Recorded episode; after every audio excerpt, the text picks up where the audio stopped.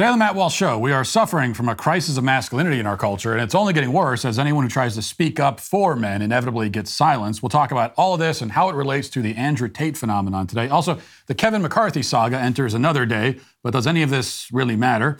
Not really. Students at a university complain about my dangerous presence in bias incident reports that have been made public, and they are just wonderful. We'll read through some of them today.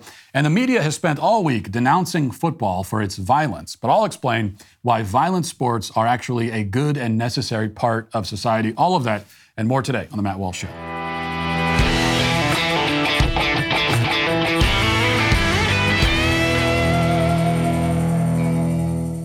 If you're someone who has always wanted to read and understand the Bible, but you're not sure where to start, then check out the Bible in a Year podcast from Ascension. The Bible in a Year podcast is currently the most popular religion podcast in the U.S.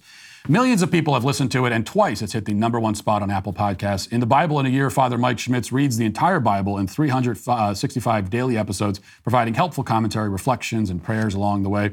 What better way to start the new year than this? You can find the Bible in a Year podcast with Father Mike Schmitz for free in your favorite podcast app or on YouTube. Plus, you can follow along with a special reading plan to help you better understand the story. Unlike any other Bible podcast, Bible in a Year follows a special reading plan that organizes the books of the Bible in a way that helps listeners understand the story. You can get this reading plan at ascensionpress.com slash Walsh. If you want to start reading and more importantly, understanding the Bible this year, go to ascensionpress.com slash Walsh to download the reading plan for free. That's ascensionpress.com slash Walsh to download the reading plan for free. Today, I want to begin by talking about the crisis of masculinity in our culture, because that is what we're facing. There's an epidemic of confused, directionless, depressed, broken young men, and it's incredibly clear to me that this is rooted largely, though not solely, in a scarcity of male role models, specifically a catastrophic lack of present, devoted fathers in the home. This crisis is also driven by, while at the same time helping to create a culture that is deeply hostile to young men, a culture which seems dedicated to demoralizing them and preying on their weaknesses. And this problem is very personal to me because I have two sons with two more to be born sometime in the next couple of weeks, if not a couple of days, which means I will eventually be sending four young men off into this cultural void. And so I spend much of my day every day thinking about how to prepare them for it. That is also the lens through which I view the Andrew Tate phenomenon. Andrew Tate, of course, is the former kickboxer turned social media personality who rose to prominence as a voice of the so called manosphere with a message directed primarily at young men. And over time, he amassed a, a, large and devoted following within that group, but not really becoming widely known outside of that demo until big tech decided all at once several months ago to kick him off of every platform. And they did this ostensibly on charges that Tate expresses outrageous and objectionable views, allegedly, which they decided no one should be allowed to say, and more importantly, no one should be allowed to hear. But not for the first time, however, the, the effort to erase and unperson someone only had the opposite effect of making them more influential and more famous and better known than, than they'd ever been before. I could say, in my case, um, I'm one of, I think, probably millions of people who before they erased him from everything, I, am not sure I'd ever even heard his name before. So I became acquainted with him because they were trying to suppress him, which was a positive result, in my view, if for no other reason than the fact that the censors and deplatformers deserve to have their efforts backfire in such spectacular fashion. So anytime they try to cancel someone and that, that person becomes more famous, I'm happy because they deserve, they, the, the cancelers and, uh, and uh, deplatformers deserve to have that result. Now, the most recent update on Tate is that he was arrested last week by Romanian authorities on charges of sex trafficking. He says that this is simply just another attempt by the powers that be to punish and silence him. Meanwhile, the powers that be say that he raped and sexually exploited multiple women. That's what he's accused of. Now, as for my opinion on the man, I, I can say nothing about the criminal charges. I simply have no idea whether he's guilty or not. His accusers will have to prove his guilt in a court of law. Um, when it comes to the less serious matter of his allegedly offensive opinions, I would say that some of his opinions are indeed objectionable in my view, though certainly not deserving of censorship, while some of his opinions are not only correct, but insightful and important. He's a human being, in other words, not right all the time, not wrong all the time. I tend to concur with Ben Shapiro's take on Andrew Tate, as he expressed in his podcast a few days ago.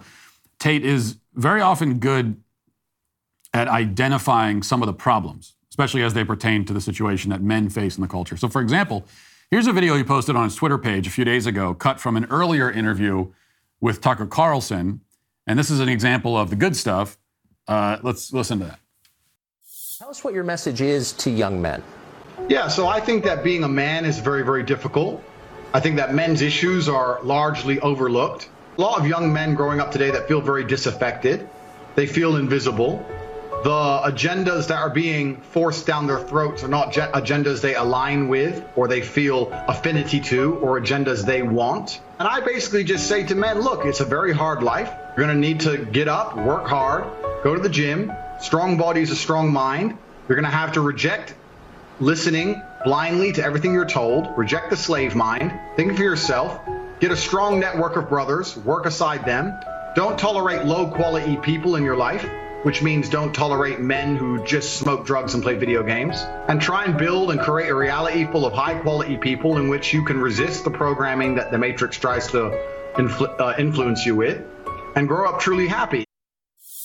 Now, all that is true. It's good that he's saying it. It's also enough on its own to get you deplatformed. You don't need to say anything more offensive, quote unquote, than what you just heard in that clip to earn the ire of the left and of our cultural elites. But where Tate goes off the rails is in the remedy that he suggests. Now, some of his prescriptions are reasonable and correct. Go to the gym, work hard, uh, build networks, be around high quality people. I mean, these are all, I don't disagree on, on any of those counts. Yet he also brags about sleeping with many different women. He promotes a kind of ostentatious materialism, saying that the best way to be a manly man is to make a lot of money and buy fancy cars and show off your wealth. He says things like this tweet a couple of weeks ago. He, he uh, tweeted this Genghis Khan had endless women and 200 children as reward for conquest. I am the most searched man on the planet. I have conquered Earth. I am the highest status male on the planet. Females do not expect loyalty from me, they only expect that of lesser men. Now, this is not masculinity, an over the top, blustering kind of ego, declaring yourself to be the highest status man on the planet. This is a sign of insecurity, not strength. I mean, anytime, anytime you feel the need to announce to the public, especially on social media, how great you are. Um, every single time you are doing that because you are insecure. No secure person ever feels the need to do that. No man comfortable with his status feels the need to brag about his status. Worst of all, Tate suggests that loyalty is a virtue of lesser men, which could not possibly be more wrong. Any man can be disloyal, okay? Anyone can be disloyal. Any man, especially if he has a lot of money, can sleep with a bunch of different women and discard them. In fact, any man with not a lot of money can still do the same if he's willing to, you know, go out and buy the affections of a $2 hooker for a few minutes. That's, that's not impressive, much less a sign of masculine strength. Real masculinity and also real joy and contentment in life is found in the man who remains loyal and devoted to his family. This is not only the more difficult path, but it's the more rewarding path by far on both counts. Loyalty and humility are both virtues of the truly masculine man, and yet they are virtues that Andrew Tate explicitly militates against. Like he's against those things, and will say so. So while he gives young men some good and important advice, he, is, he still winds up leaving them ultimately where they began, which is stranded, alone, confused. But the real question that we should be asking in regards to Andrew Tate isn't whether he's right or wrong about everything he says. Rather, the more important question, the more interesting one to me, is why his message resonates to begin with. This is the thing the left never stops to consider because every time, and Andrew Tate is certainly not the first, won't be the last, every time a new figure comes along with a message directed at men, okay, our cultural overlords will swoop in immediately to discredit, destroy, and silence that person every single time. These self appointed gatekeepers have never met a man with a message for men who they didn't find problematic and misogynistic. That's because while Tate may veer off in various wrong directions, as far as his critics on the left are concerned, there is no direction he could take the message that they wouldn't consider dangerous and toxic. Well, there is one. I mean, if he was preaching a gospel of self loathing to men, if he was telling young men to hate themselves and apologize for being who they are, if he was talking about toxic masculinity, then they would shower him with praise. They'd give him a doctorate, you know, and, uh, and uh, he'd have a book deal. He'd get glowing interviews on Good Morning America. That is the only thing anyone is allowed to say to men. If you're addressing men specifically, okay, in the public sphere, if you're saying, hey, men, and then you continue to have a message for them, the only acceptable message, as far as our culture is concerned, is shame on you, stop being that way, be more like a woman. And that's precisely why Andrew Tate and guys like him resonate and they find such an enthusiastic and devoted following. They are speaking to men in a way that isn't resentful, isn't accusatory, isn't condescending. And they are among the only people on the national stage doing that. So the audience naturally goes to them, to the guy who isn't spitting in their face. It kind of makes sense.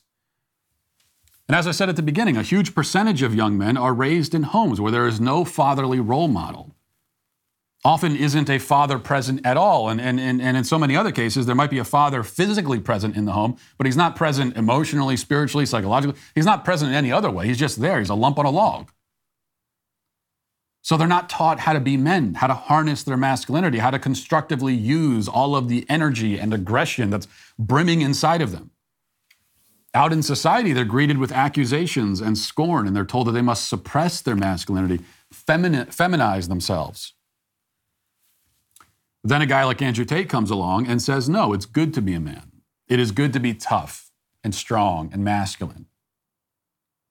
They prefer to listen to him, and they are justified in preferring him, considering the alternatives.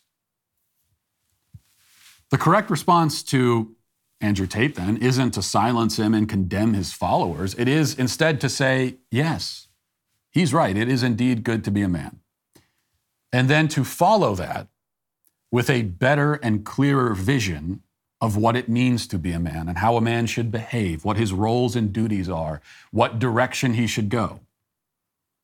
Because that's what these young men are looking for. They're looking for direction and guidance.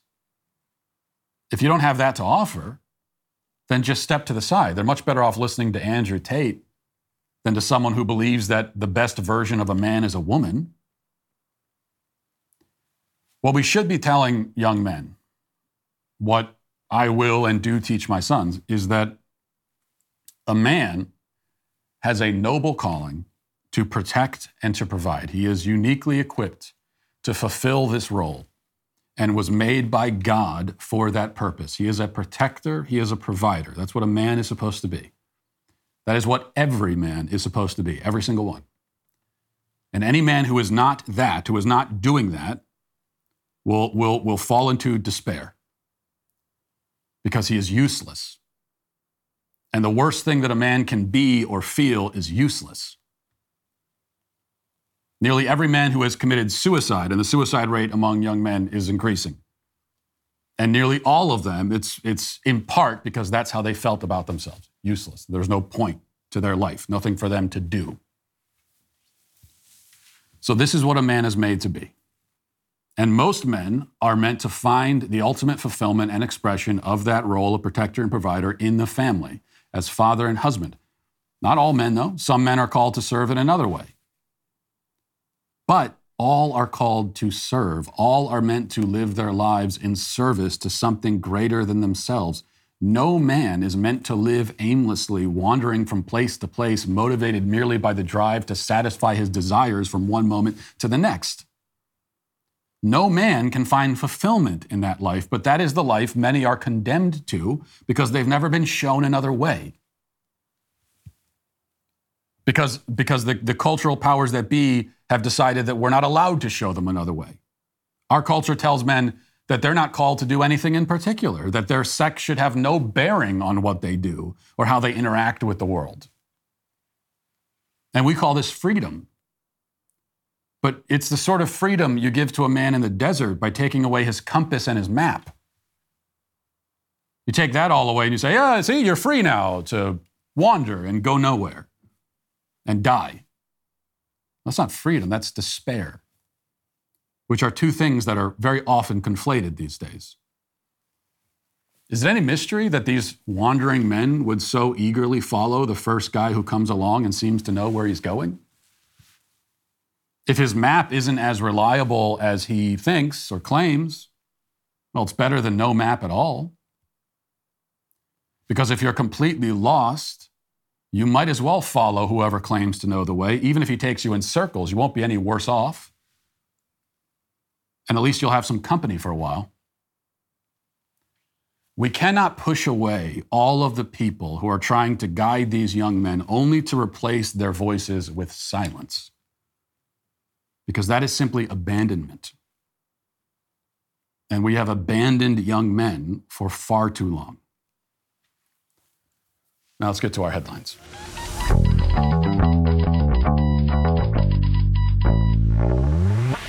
If you're looking to upgrade your style this year without breaking the bank, then check out the True Classic Tees. For a limited time only, my audience can get 25% off True Classic Tees with code Walsh at trueclassic.com. Whether you're at the gym or on a first date, you can never go wrong with a True Classic tee. No matter, uh, no more boxy fit or loose collars, True Classic fits a bit tighter in the chest and sleeves, but leaves more room in the torso for a relaxed t-shirt feel. Uh, but True Classic is more than just a t-shirt company. They offer an entire activewear line, and they just released new button-downs uh, shirts as well. You can build your entire wardrobe with True Classics. True Classic has a 100% risk-free guarantee with a 30-day uh, return policy with 200,000 five-star reviews. It's no wonder these shirts are quickly becoming a menswear go-to. Get 25% off at trueclassic.com with code Walsh. That's 25% off with code Walsh at trueclassic.com. Free shipping is included with purchases over $100. NBC News headline McCarthy makes concessions heading into third day of House voting for Speaker. Article says fierce Republican infighting over who should be the next Speaker has paralyzed, paralyzed the House of Representatives, preventing lawmakers from being sworn in, delaying staff hiring, and stalling the GOP's legislative agenda. On Thursday, the House enters its third day of the new Congress without a Speaker under the new House, uh, new GOP majority. Until Republicans have enough votes for a candidate, all other House business remains at a standstill. During these six speaker uh, votes this week, 20 conservatives have stuck together to deny GOP leader Kevin McCarthy of California the 218 votes needed to win the speaker's gavel. Because Republicans won a paper thin majority in November, nearly all of their 222 members will need to agree on a pick for speaker. The chaotic process moves to a seventh ballot when the House reconvenes at noon uh, on Thursday. But while McCarthy allies and foes remained deadlocked on Wednesday, there were some real signs of progress. After the sixth vote failed, McCarthy and his most trusted allies huddled with his most fervent opponents for more than two hours in the first floor Capitol office of Majority Whip. Uh, in the first floor Capitol office of Majority Whip Tom Emmer, most emerged from the meeting saying that there was incremental progress. Okay. Now, I have the same uh, opinion about this that I had yesterday, which is that, and I'll have the same opinion tomorrow if this continues in the day after um, which is that Kevin McCarthy is a milk toast establishment shill, just an empty sort of nobody, a nothing. And uh, you and, and you could literally put anything or anyone in his place, and you'd have the same results, if not better.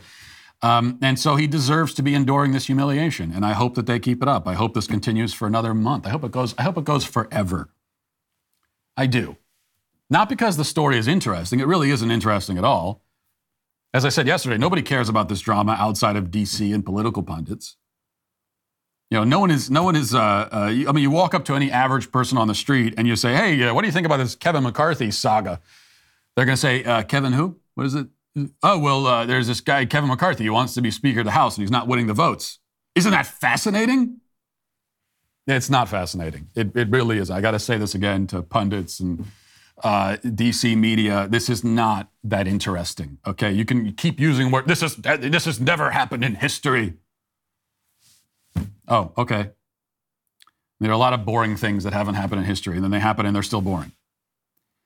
So that's not that's not why I wanted to continue. It's not because I find this so absorbing and fascinating. Uh, I wanted to continue because number one, it is, uh, and most importantly, it is a vote of no confidence in the establishment. That's really what this is.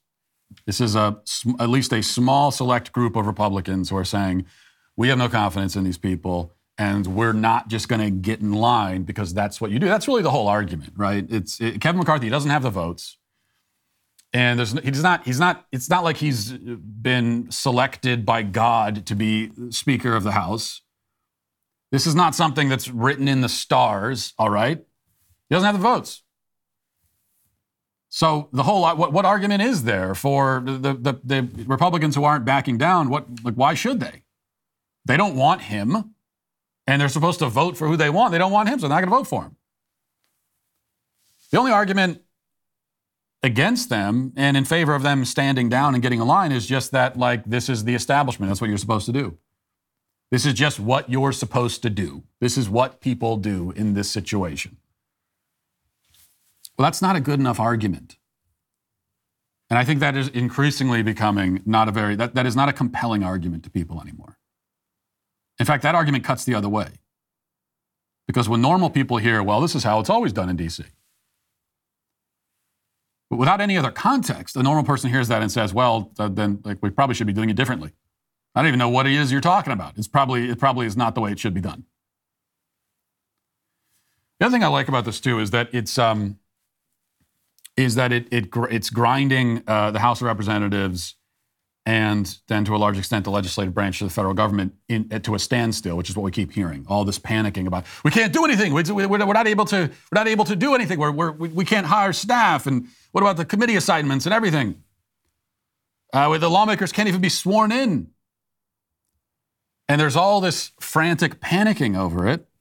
And it's the same kind of panicking that you hear every time we're uh, coming up on the precipice of a government shutdown. And it's the same sort of, what are we going to do if the government shuts down? But then it happens, and you look around and you realize it doesn't matter. Nothing changes. So the House of Representatives has been, has been ground to a standstill. So what? What difference has that made? It's made no difference. And that's what they don't want you to see. They don't want you to notice that. That's the main reason why they're always so paranoid about government shutdowns. It's not because there are services the government's providing that they really feel passionate that they want to continue pro- to providing those services. It's more that they don't want you to notice. They don't want you to notice that you don't notice it when the government shuts down, that your life continues as normal.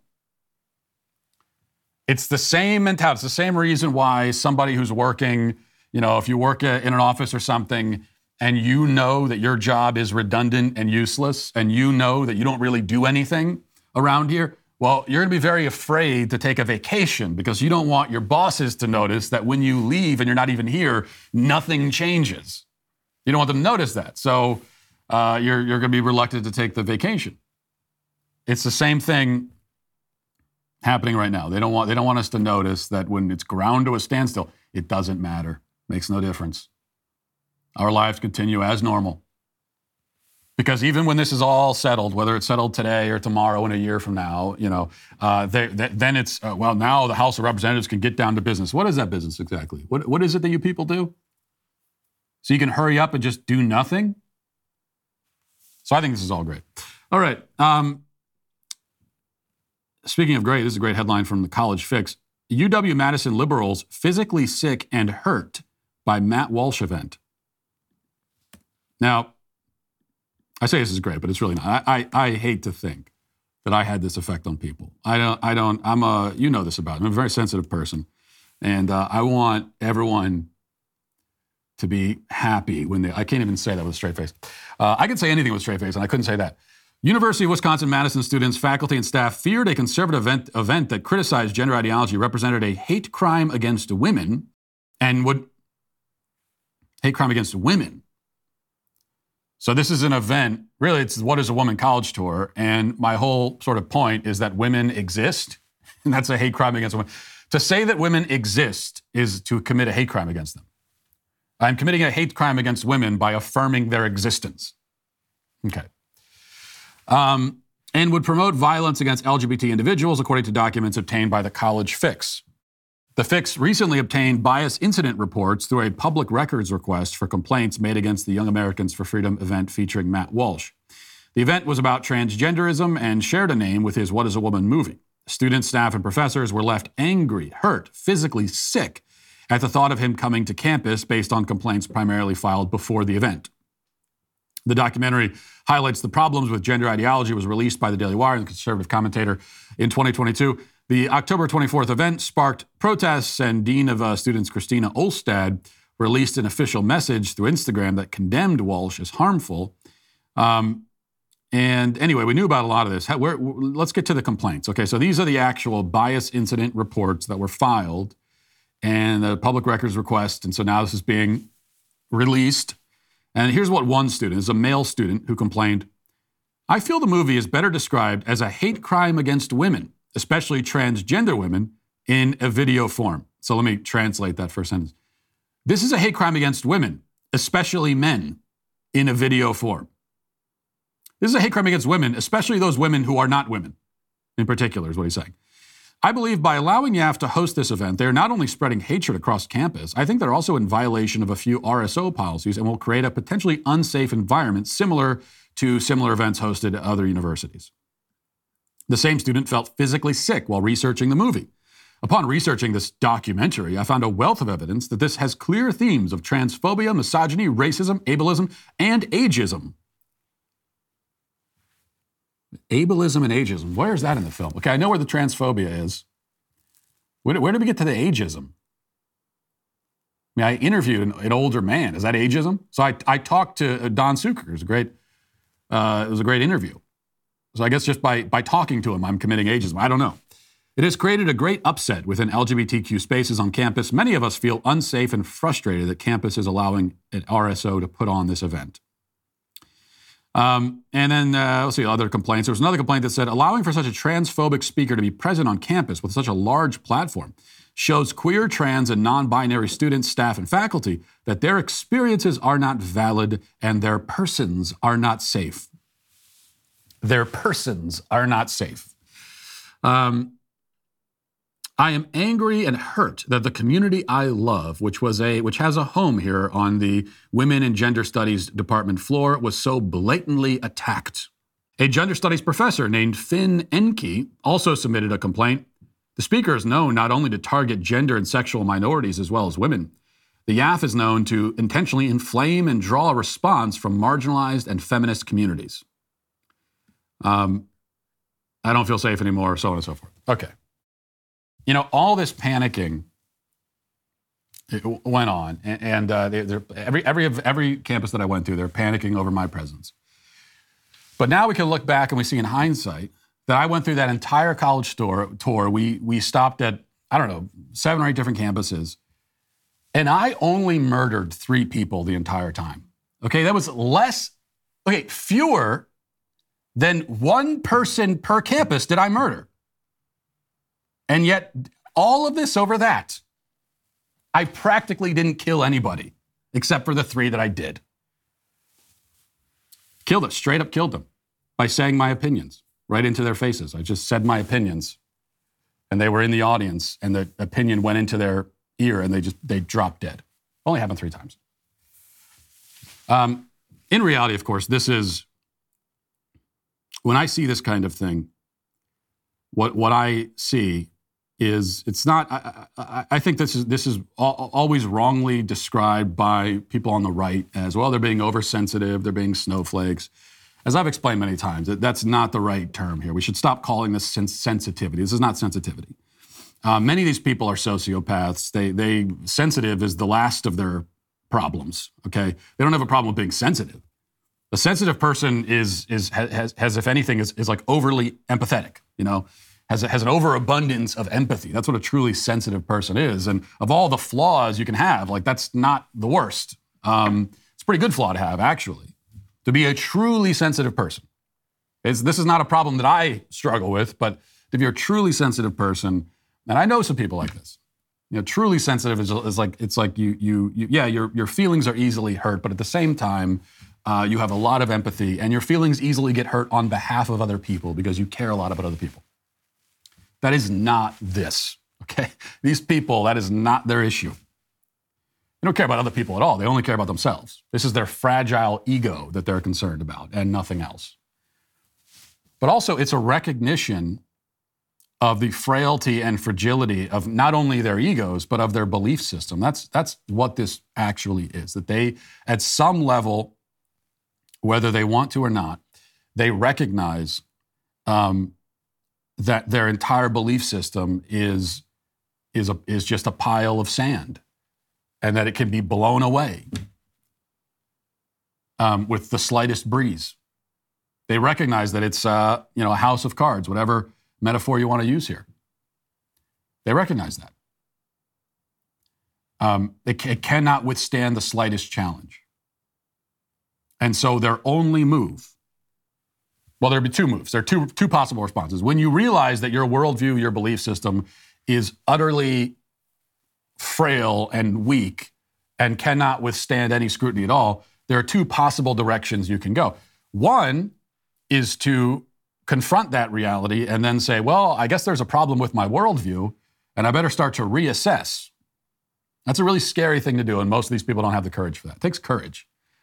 Okay, to be very, very wrong about something, and especially about something that is so fundamental, and then and then to to realize that and not run from it, and to be willing to reassess, that takes moral courage.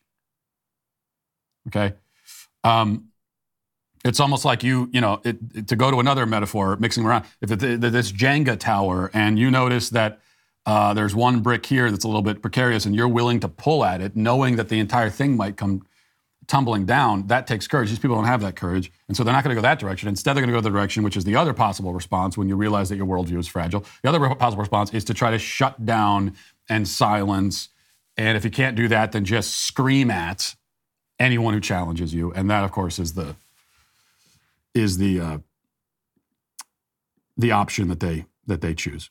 Okay, headline. Uh, this is a CNN headline about a truly historic glass ceiling shattering moment for the trans community. Uh, and hopefully, this is something that all the people that we just we, we heard from that were upset about my event accusing me of transphobia.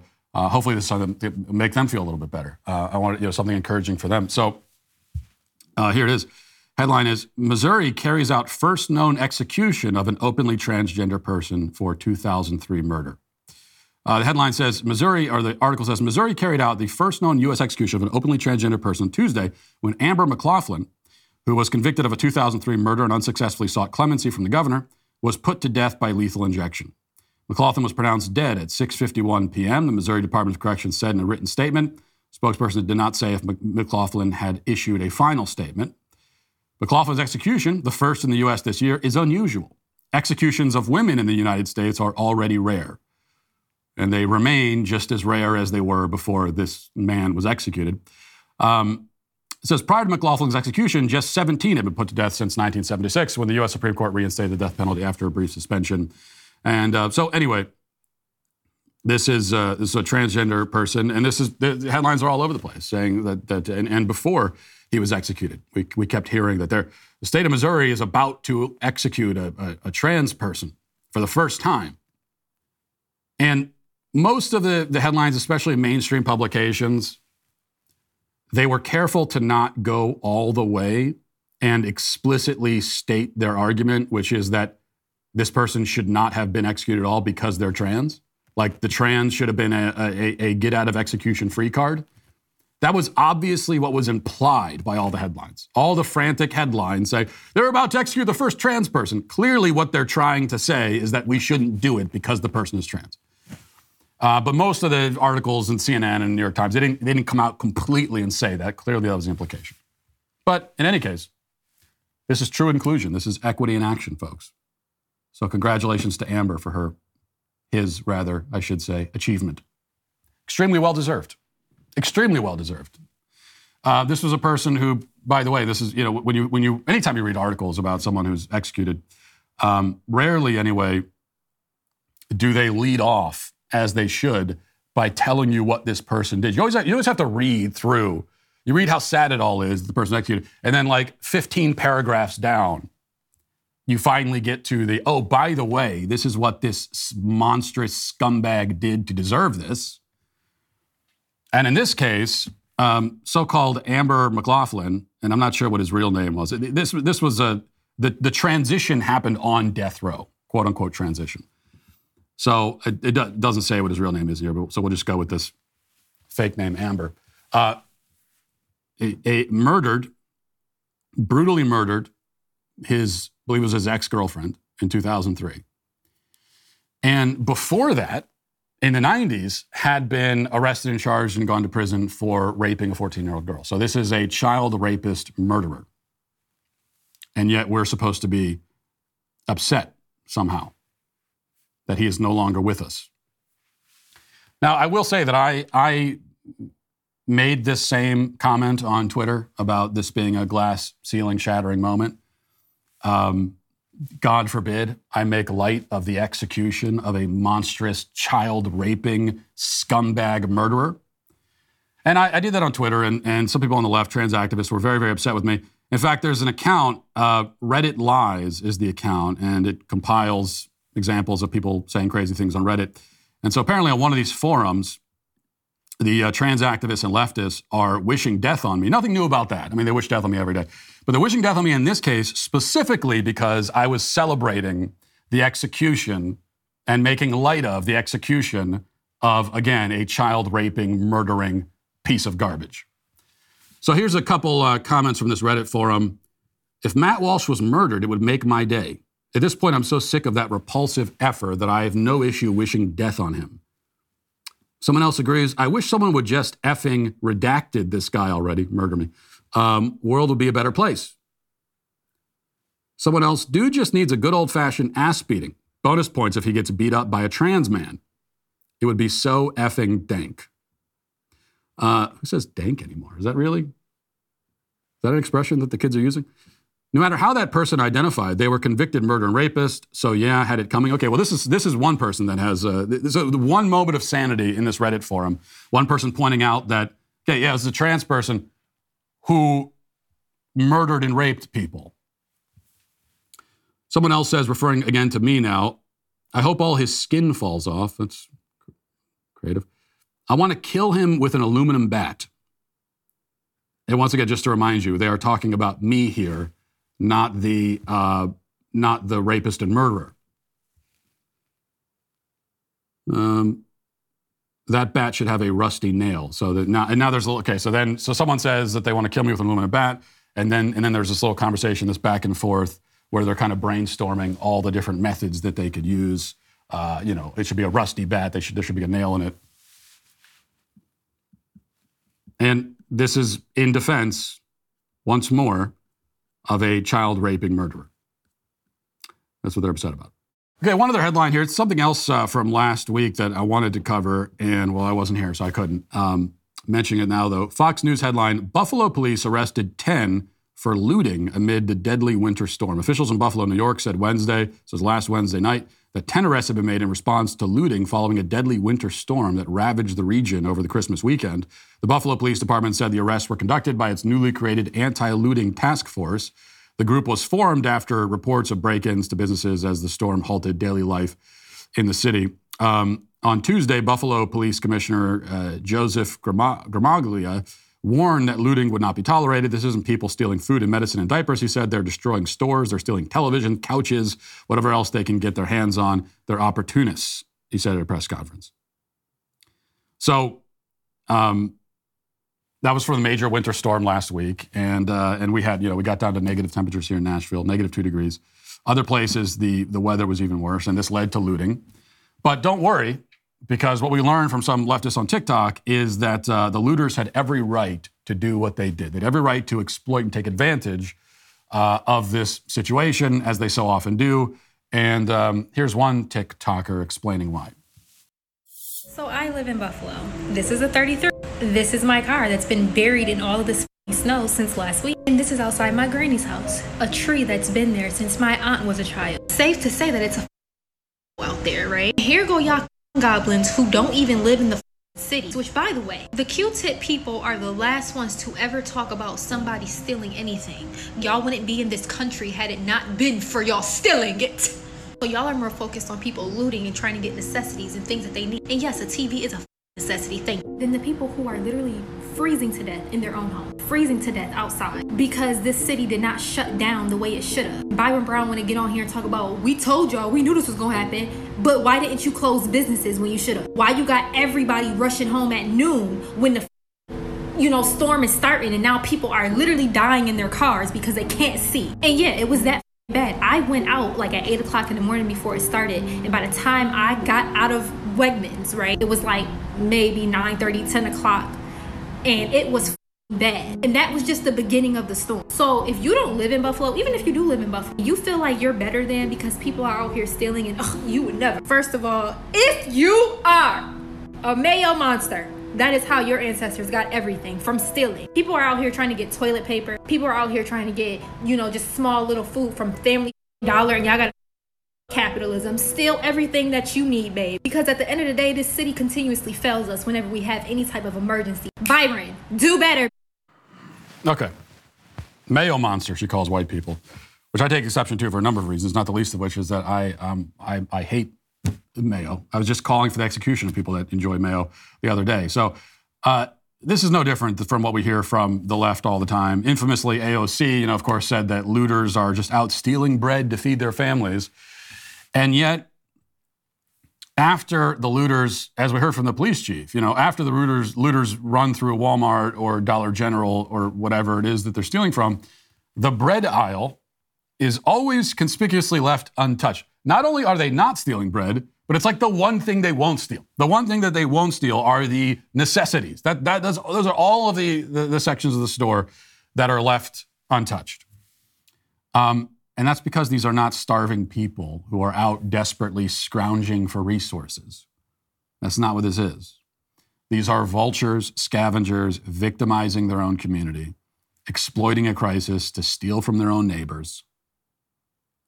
The, businesses that provide necessities to their own communities, they are exploiting and victimizing.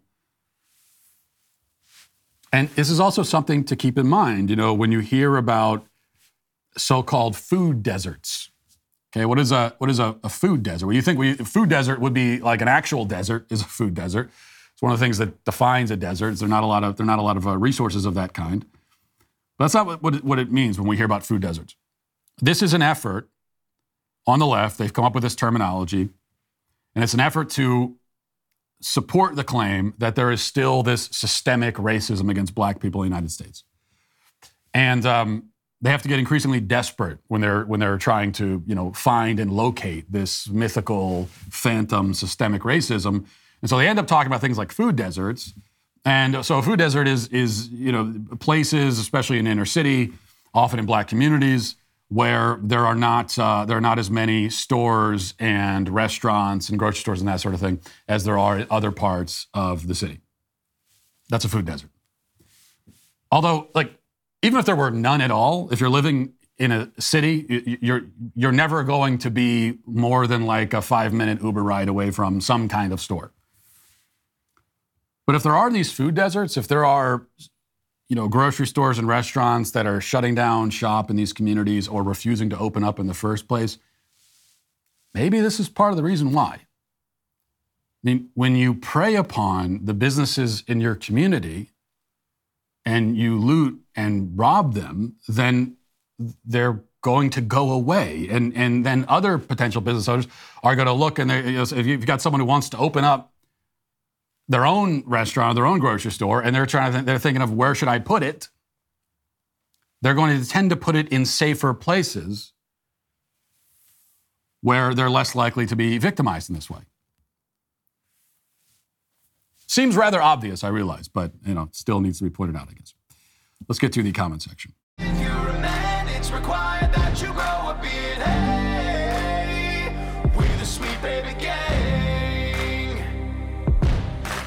While today's coffee often comes with hints of soy and social justice, Black Rifle delivers an entirely different experience, bold, strong, and delicious. Black Rifle coffee is the coffee that I choose to get me through the day Black Rifle Coffee Company is veteran founded and operated. Their mission is to help service members successfully transition from the military into entrepreneurship. They provide assistance to veterans who seek to launch businesses of their own with the goal of helping more companies like Black Rifle become a reality. As for the coffee itself, well, Black Rifle sources the most exotic roasts from around the globe. All coffee is roasted here in the U.S. by veteran led teams of coffee experts. Black Rifle has all the best brewing gear, thermoses, mugs, apparel, designed all for folks who love country and coffee. So you can go to blackriflecoffee.com, use promo code Walsh for 10% off coffee, coffee gear, apparel, or when you sign up for a new coffee club subscription. That's blackriflecoffee.com with promo code Walsh for 10% off. Black Rifle Coffee, supporting veterans and America's coffee. Edward Jones says, Matt, an important thing to remember about most aged 18 plus porn consumers is their desire to remain anonymous. They won't be they won't give identification information to a porn site for fear of it being leaked. Okay? Well, then don't just just just don't look at porn. Then that's, that's that, that is look. That's a perfectly valid concern. All right. Um, I wouldn't want to give my driver's license information to Pornhub. Right. And, and they, they might claim that they're, well, we promise we're not going to do anything with this data. Right. Well, far be it from me to question the integrity of smut peddlers and the porn industry, but I'm not sure that I would trust that. So I get that.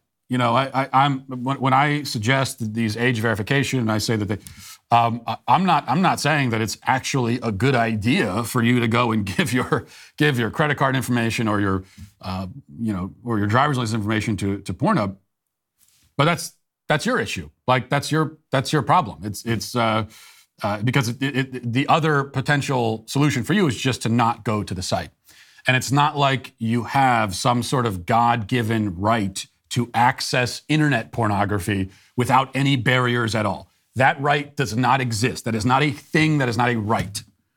Um, that is a privilege that people have had in this country for a long time and shouldn't have. And so, what this really is, it's, it's a balancing. It's a, it's a. Uh, what we're doing is we're balancing the right of children to be protected from this versus your right to access pornography as quickly as you want without giving any of your information away. So those are the two competing sort of claims here. And I'm going to say that the right of children to be protected it wins out every single time without even having to think about it. Um, Cajun King says, as a citizen of the state who is of age, it's still just annoying. I ain't giving my information to a porn site. A lot of comments like this. Once again, good idea. Don't go to the porn site. It's an even better idea. Moose Chuckle says there was once a time I would be against age verification for internet, internet, porn. For me, it wasn't about inconvenience; it was about the shame that I would have putting my info in. That was 20 years ago. Now I'm all for it. I have a kid, and it would protect them. Furthermore, maybe a little shame is what we need to help prevent others from f- falling into watching and being obsessed with porn. And that's what I indicated yesterday. That uh, I think the the resistance to age verification, these very basic regulations that every other adult oriented business is expected to abide by. The resistance against it, like intellectually, it makes no sense at all. There are no coherent arguments against it. And uh, I've always said that, you know, so what it really is, is you got, you got these people that they don't, they want to, they want to find their masturbatory material, their masturbatory aids, and they don't want anything, you know, standing in the way. They don't, they don't want to be inconvenienced. They don't want to have to waste 30 seconds. They want to be able to get to it as quickly as possible. And I think that's part of it. But then the other part is what you just said, which is there's the shame too, because even having this conversation about how kids need to be protected from it, that is to acknowledge that porn is a toxic, disgusting thing. And then having to put your information in. It's like it's it's even if they don't steal your information or invade your privacy, it's still just it feels all the more shameful that you're going through that additional effort to access this stuff. Um, but once again, that's your issue. Uh, that, that, that does not outweigh the safety concerns for children. And if you feel shame looking at porn, well, you should. It's a shameful thing. You're watching other people have sex. It's a shameful, uh, voyeuristic sort of thing. Uh, let's see. Cameron says, I like this for many reasons. Think of all the people who are too lazy to get IDs before. Voter registration will skyrocket next cycle. Well, that's true. Although voter, voter registration skyrocketing for me is a negative, if you are familiar with my opinion on voter turnout, which is that I think it should go down, not up. Um, Kenshin says government needs to stay out of our lives. It should be up to the parent to monitor what their kids do online, not for the government to punish everyone by requiring ID to watch porn. This will just backfire horribly. Now we'll be able to look up who's watching and uh, use that as a weapon against them. Imagine a politician getting caught watching some extra nasty porn and his opponents using that to bribe him into passing a bill they want. That's an interesting like plot of a movie that you just made up in your head. I'm not sure that it really qualifies as an argument though. And government stay, get, stay out of our lives. That's also not an argument. That is not an argument. Okay, that is a, that's a, that's a slogan. That's something you put on a poster. It's not an argument. And it's not even a good slogan. Because nobody thinks that government should stay out of our lives completely, unless you are an advocate of there being no government, unless you are actually an anarchist, which I'm guessing you aren't. And in fact, nobody really is, because even the people that claim to be anarchists, I mean, them most of all tend to be the ones that are relying on government services and all the rest of it. So nobody's actually an anarchist. That doesn't exist. Nobody is that. everyone agrees that there, there, there needs to be a government, that government is necessary to some extent. It's just a question of what should they be doing? You know, in what scenarios, in what ways should they be um, uh, stepping in and interfering in our lives, if you want to put it that way? That's the question. It's not a question of if, it's a question of in what scenario, when, you know, that's that's the debate. So of all the things that government should, there are a lot of things government does that it shouldn't do. But when we list the things that the government should do, is protecting children from the multi billion dollar smut peddling industry, does that make the list of things government should do? And I would say absolutely yes.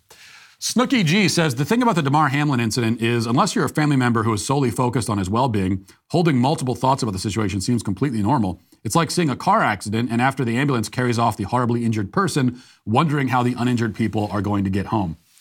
This is interesting because I almost made this exact point, and I didn't because I had been talking about it for too long already and I didn't want to draw it out. But uh, this is just another way of illustrating the point from yesterday. I, I, I 100% agree with you. And I think about this all the time. It's like, um, you know, anytime there's a tragic event, you always have, we don't have to review everything we talked about yesterday, but you have the, the outrage mob and they're out there. They've got these booby traps set up and uh, they're looking for anyone to step on it so that they can then, you know, pounce on them and virtue signal.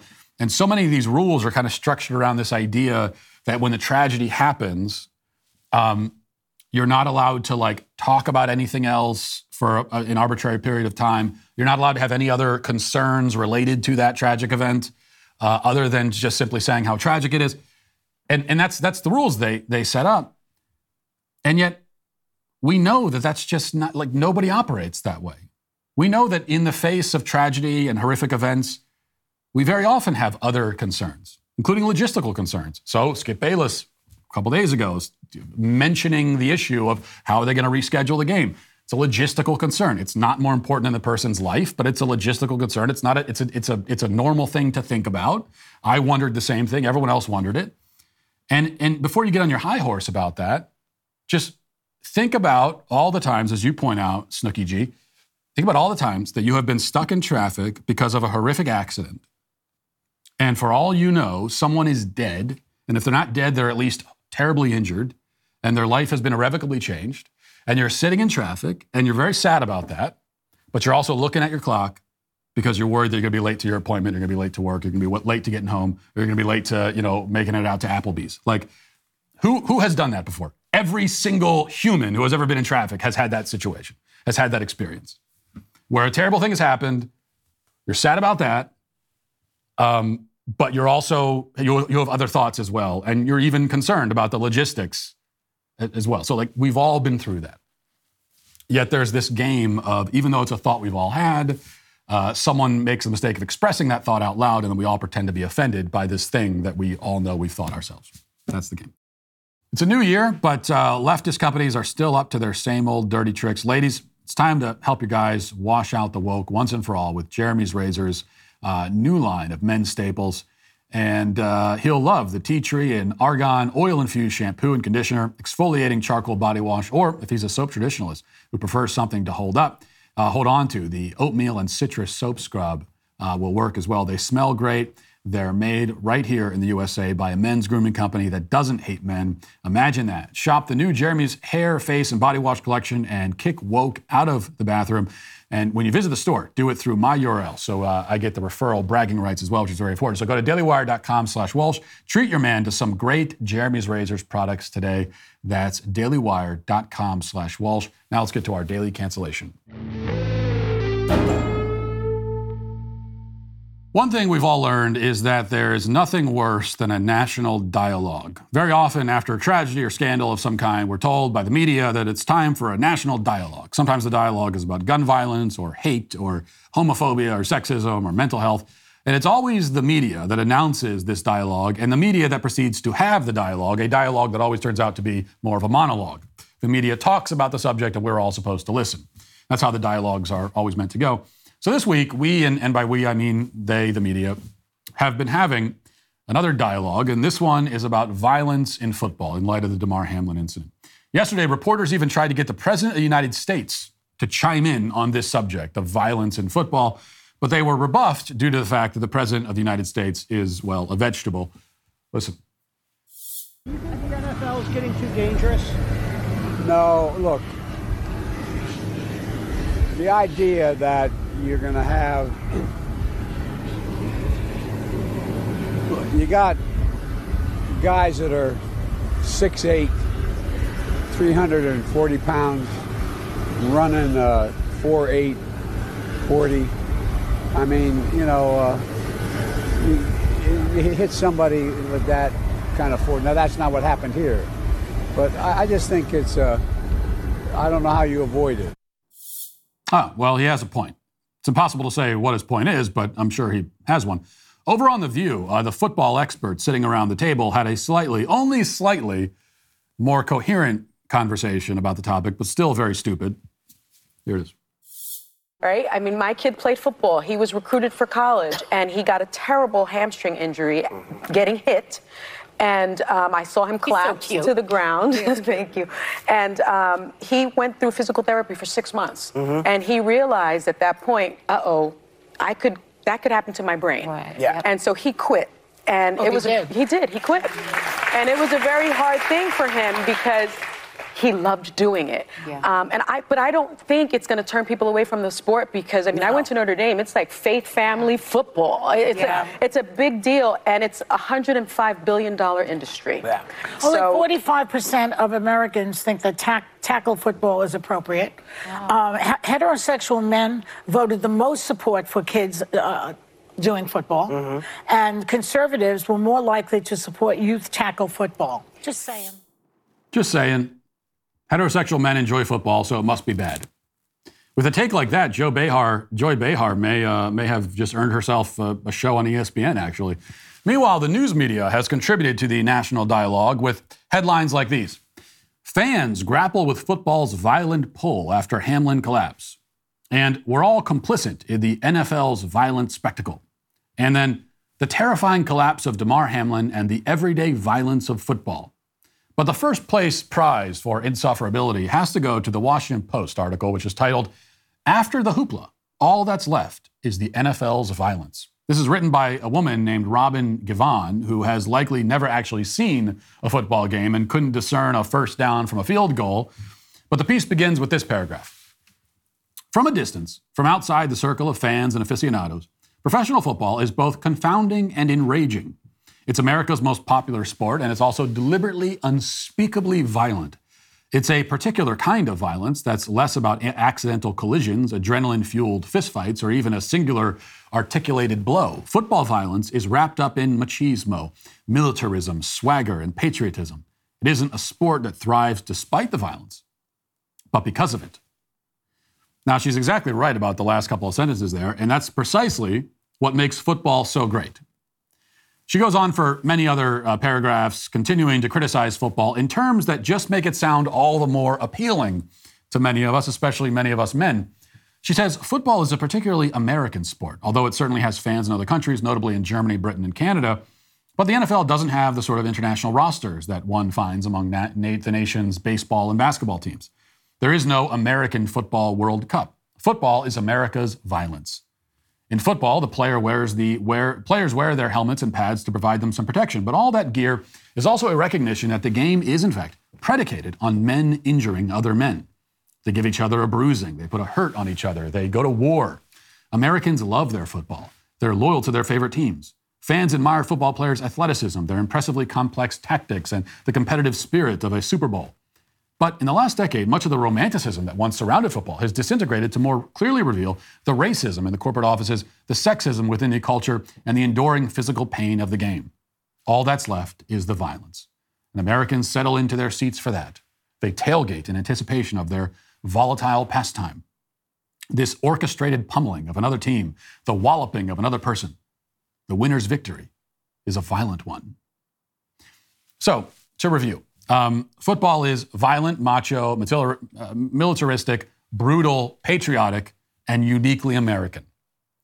This is supposed to be an argument against football, but it ends up being a better advertisement for football than anything the NFL would come up with these days. Hey, that is a better NFL advertisement than any NFL advertisement I have seen in 10 years. That's the funny thing here is that the media is discovering football's violence at precisely the moment that the NFL is doing everything it can to neuter and feminize the sport and make it less violent. Professional football, in fact, has never been less violent than it is right now. And yet now is the time when reporters are asking the president whether football is becoming too dangerous.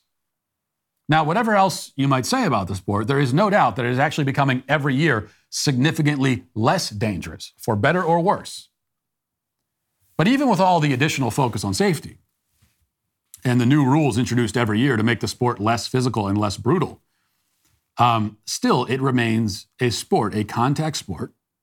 And so injuries are possible. Serious injuries are also possible. Fatal injuries are extremely unlikely and incredibly rare, but still possible. Anybody with a brain knew this already. Every player knows this. We have all always been aware of the possibility, which is why it doesn't make sense to engage in some sort of fundamental reassessment of the sport when the possible thing, which we all knew was possible, happens. Damar Hamlin is a tragic occurrence. It's not new information, though. It's the sort of thing that everyone knows can happen. And so when it does happen, it just doesn't make any sense to say, well, we got to reassess all of this. It's like if there's a, if there's a terrible car accident and somebody dies in the car. Damar Hamlin, thank God, is has is didn't die and, and is, is, has survived so far. But if there's a terrible car accident and you're sad about the car accident, it doesn't make any sense to say, well, now we have to reassess and and and, and rethink everything about the highway system. Well, it's like well, we always knew. What? Why would this? You always knew that there were accidents. So why is this causing you to think differently about it? But putting that aside for a moment, and even putting the NFL aside, let's consider football itself as a sport. Despite any rule changes or updates to the equipment, it is still a fundamentally violent sport. That's true. And, and, and that's what it always will be. Is that a bad thing? No, it's not. In fact, it is a good and healthy thing. It is good that football is violent. It should stay violent. It is good to have violent sports. Okay? We should have violent sports. If anything, we should have more of them because a violent sport like football is, among other things, a relatively safe, relatively safe, and relatively productive outlet for male energy and aggression. Okay, there's a reason why many of the media articles being written and freaking out about football are being written by women. Because football is not, no matter what the NFL is trying to do, football is not for women. There might be some women who, who get into it, but it's not really for women. It's not for you. You don't understand it. You're not meant to understand it. This is actually a man's thing. This is why violent games have existed in every society going back to primitive times. They are a means of channeling and harnessing male aggression. Part of the reason any boy or young man starts playing football is that he enjoys the contact, the violence, the opportunity to hit someone. Yes, that is one of the things that is going to drive a boy to play football to begin with, is that he wants to hit someone. Boys enjoy violence. They do. That might make your tummy hurt to think about. You might put your uh, hand on your forehead and faint over the thought that boys enjoy violence. It doesn't change the fact that they do. Boys naturally enjoy violence. My sons are constantly wrestling and beating the hell out of each other for fun. My daughters never do that with each other. My boys do it all the time. They love when I join in and wrestle with them as well, which I often do. It's what guys do, it's how we're wired. In football or in any number of similar sports, a boy learns to channel that energy according to the rules and the playbook and in service to a greater good, which is the team. Now, they're not out fighting for their country. They aren't actually warriors on a battlefield. There isn't much really at stake. It's just a game, sure, but the focus on the team, working towards a common goal, utilizing that violent energy in a disciplined and targeted way between the whistles, between the sidelines, this is all very good. We need to have outlets like this. We need to have ways for young men to harness and use that brutal, masculine, violent energy that scares Washington Post columnists and Joy Behar. The problem, though, is that we are steadily removing all such outlets from society. We're giving boys fewer and fewer opportunities to be rambunctious and violent in controlled and productive environments. Instead, we attempt to suppress those tendencies entirely and feminize them, but it doesn't work. It never will. And we again and again react with horror when the male aggression we've been trying to suppress, and which has, which has few healthy outlets for expression anymore, spills out in far more dangerous and destructive and chaotic ways. on street corners, in classrooms, etc. Here's the fact of the matter. You will never have a society without violent men. It cannot exist, it never will. The only question is whether men will be given constructive avenues for channeling and using that aggression or not. If you choose not, there will be a price to pay. We are already paying it. And that is why the people trying to cancel football are instead themselves today canceled. That'll do it for this portion of the show as we move over to the members block. And you can become a member and use code Walsh at checkout for two months free on all annual plans. Hope to see you over there. If not, talk to you tomorrow. Godspeed.